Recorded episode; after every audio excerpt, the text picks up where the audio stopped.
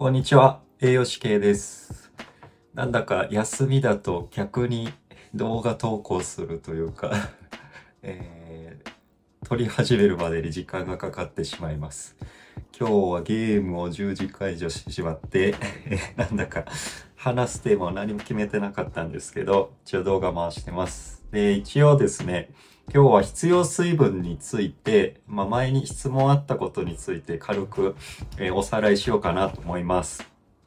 で、ある日質問来まして、えー必要水分についての質問ですって、算出方法はいくつかあると思いますが、どのように求めていますでしょうか？私は体重 ×30ml で求めていますが、高齢女性で 35kg と低体重の方は 1050ml と少ない気がしていますという質問をいただきまして、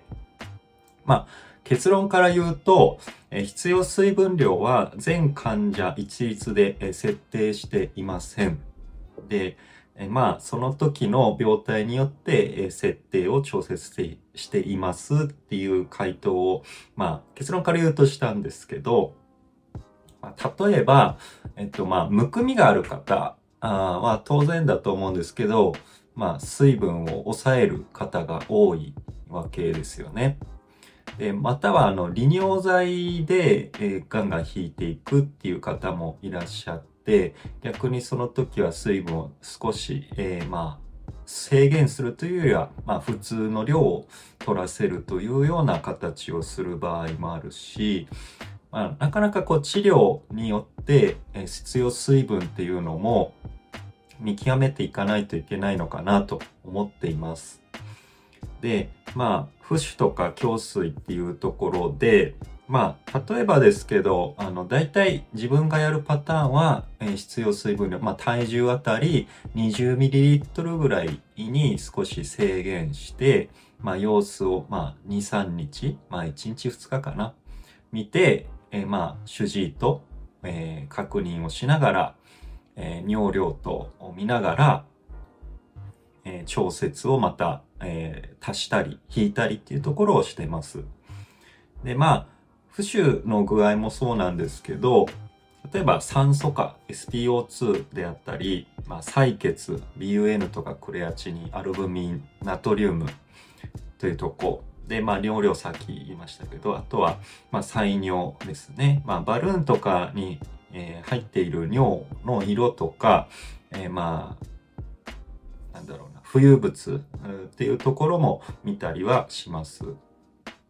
で、なので、えーなかなかこう一律に設定するっていうのは逆に難しいなと思ってます。ただこの一律に設定してしまうっていう気持ちも全然わかるっていうでわかるんです。まあもともと自分もそうだったので、っていうのもこれは多分栄養管理計画書を立てる上で必要水分量って結構一律に設定しないとどうしてもこう業務が 終わらないっていうのもあるし、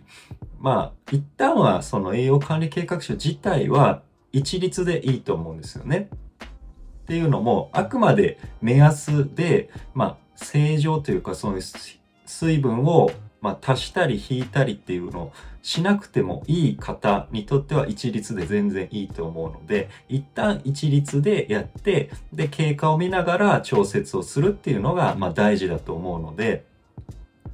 まあ、再度モニタリング再評価の時に、その水分量を栄養管理計画書の上で更新すればいいのかなと思います。であとはですね、逆に、あの、一水胃もそうですね。あまあ、一水はさっき言った通りですね。あとは腎臓ですね。腎機能が、まあ、低下している方っていうのは逆に水分を取ってくださいっていうような、えー血流を確保するために取ってくださいっていうようなのも栄養指導で話したり、まあ、むくみの具合とかも見て当然ですけど、っていうところになります。なんで、まあそういう病態が気になるようなところがなければ、一律でまあ体重あたり25とか30で35とか、まあいうところを意識していただければいいのかなと思います。ということで今日は以上にしたいと思います。